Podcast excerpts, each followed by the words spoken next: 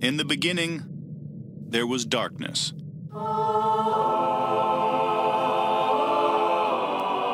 Then, there was Paul Brown. Paul Brown transformed the game. Hello, Paul Brown here. Welcome to the first ever International Browns podcast. London calling to Good morning, Cleveland.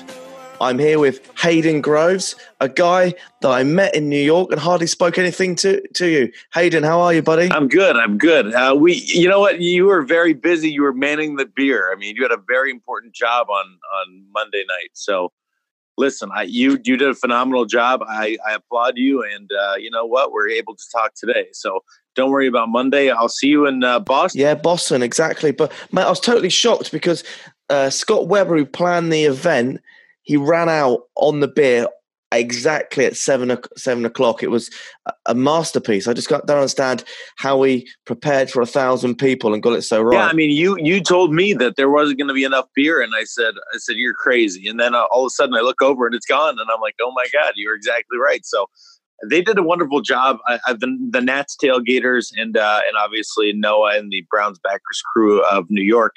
Uh, they did an excellent job, as did you. So uh, bravo to everybody who went out there. Yeah, you've got a bit of a reputation with the New York uh, Browns, if I'm correct. Uh, they dressed you up as a penguin before, yeah? They did. So last season, I was in New York when the Browns played the Panthers. I was looking for you know Browns fans, and I f- ran across the Browns backers of uh, the Big Apple. Noah was you know kind of recognized me and, and brought me in, and he uh, he made me the shot penguin, and I got to pour fireball down people's throats for uh, at halftime. So Well, I got offered the job on Sunday, but everyone just got absolutely Gotcha. wasted at the at the pre-party. It was incredible. Um, I think I finished up at like two, three in the morning.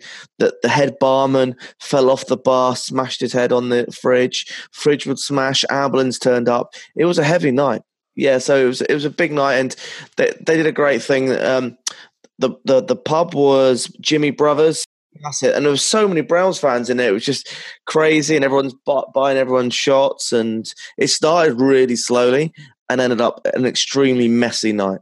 Oh yeah, I mean, I, I want to, you know, comment. Or, uh, I don't know if I well, congratulate might not be the right word, but the amount of Browns fans at that tailgate on Monday night that was, you know, really, really something special. I've never seen a away tail, away tailgate like that.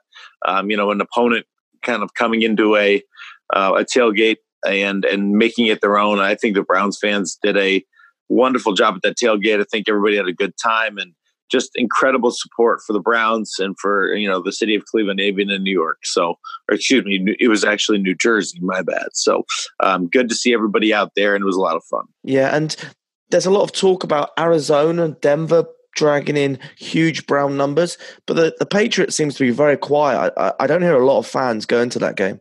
Yeah, I think the Patriots they kind of staked their claim because they're so good and they've been so good. You know, fans don't want to give up tickets, and uh, and you know, I think the Patriots will probably be majority Patriot fans just because there are so many of them because they've been so good for so long. And I think what three hundred bucks you're looking at for a ticket? It's just ridiculous money. Exactly. Yeah. I mean, I think that's the difference is that, you know, you, you were saying that there was, you know, tickets available for Monday's game at the uh, party on Sunday. And I think with the Patriots, it's not going to be like that. I think they're going to be pretty, pretty well taken care of. I think that they're looking forward to beating Baker Mayfield and the Browns. You know, they like to, they like to make sure that the, everybody knows who's boss and uh, the Patriots certainly are that.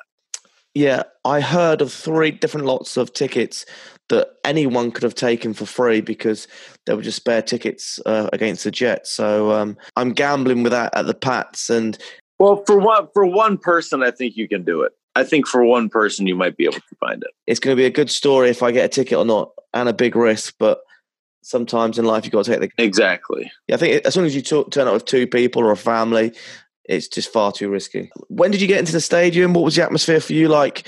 Getting in there uh, a little bit earlier than myself. Got to the stadium about four o'clock ish.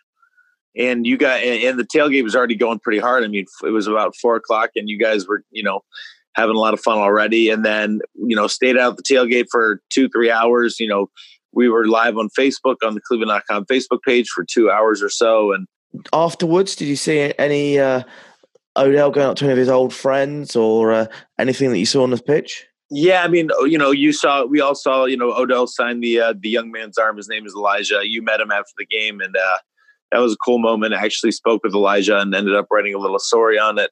Um, on the Cleveland.com website. Uh, but after that, I mean, yeah, he spoke to Robbie Anderson of the Jets. He spoke to a couple of the guys after the game. They came up to him. He did his post game interviews, but it wasn't anything too crazy. I, I, didn't see anything like, oh my god, that was awesome. I mean, the only the, the moment with the with signing the arm was great, but other than that. Um, everybody just kind of went their own ways. You said you saw something. Yeah, I saw. Um, during the game, no one's no one's seen this, and uh, I, I wasn't drunk. I, drunk, I promise you, uh, Hayden. Let's end just by mistake or something. And it, as he came up, he slapped uh, Gregg Williams's uh, ass, and no one picked up at all. And I was like, "That's got to be all over the news, surely." And and no one picked up at all. Wish I had a phone and, and filmed it now. But um, yeah, I think it shows that there's a good relationship between Baker and Gregg Williams.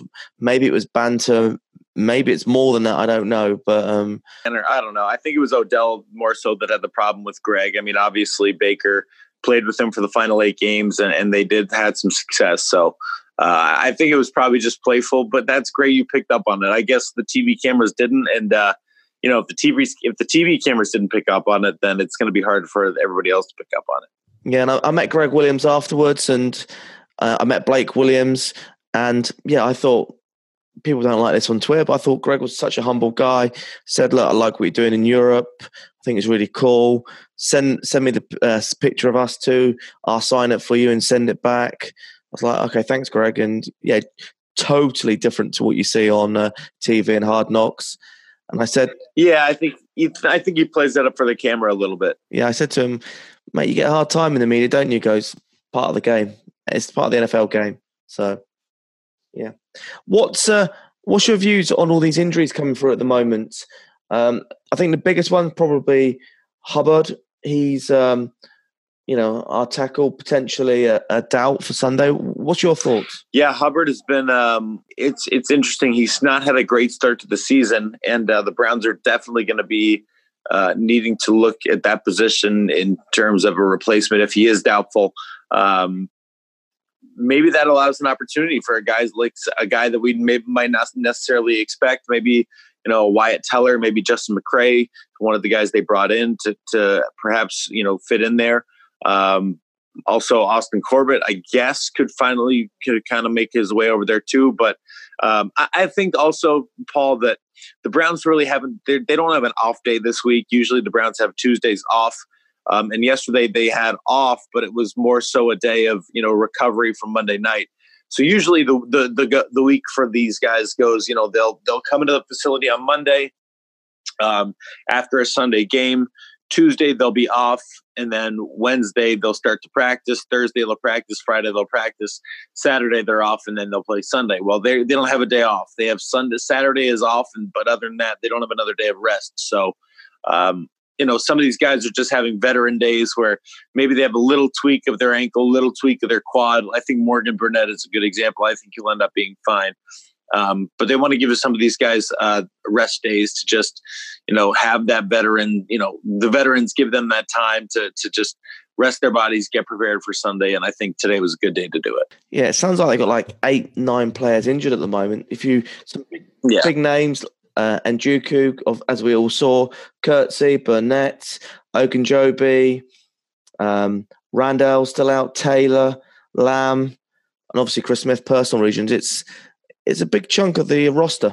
Yeah, I mean, I, I foresee probably five or six of those guys playing. I, I, don't, I don't foresee all of them being out. You know, maybe you'll have a guy like Damarious still battling a concussion, or Kendall Lamb will still be out. Probably they'll said he'd be he'll be out for a while. We'll see if Chris Smith plays. I mean, obviously it was very courageous of him to play in this last game, but um, I'm not so sure that all these other guys are going to be out. I mean, Joel Bitonio was limited. He was limited all last week, and still he played. Um, Kirksey with the chest should be fine. I don't foresee any issues there. So the, again, some of these some of these off days are just kind of getting the veterans their rest and and maybe you know helping them to recover from a tough game against the Jets. Good bit of news. Dontrell Hilliard back practicing again, so that gives us a bit of hope. Do you think Landry or Hilliard would do the uh, returns this uh, week coming up against the Rams?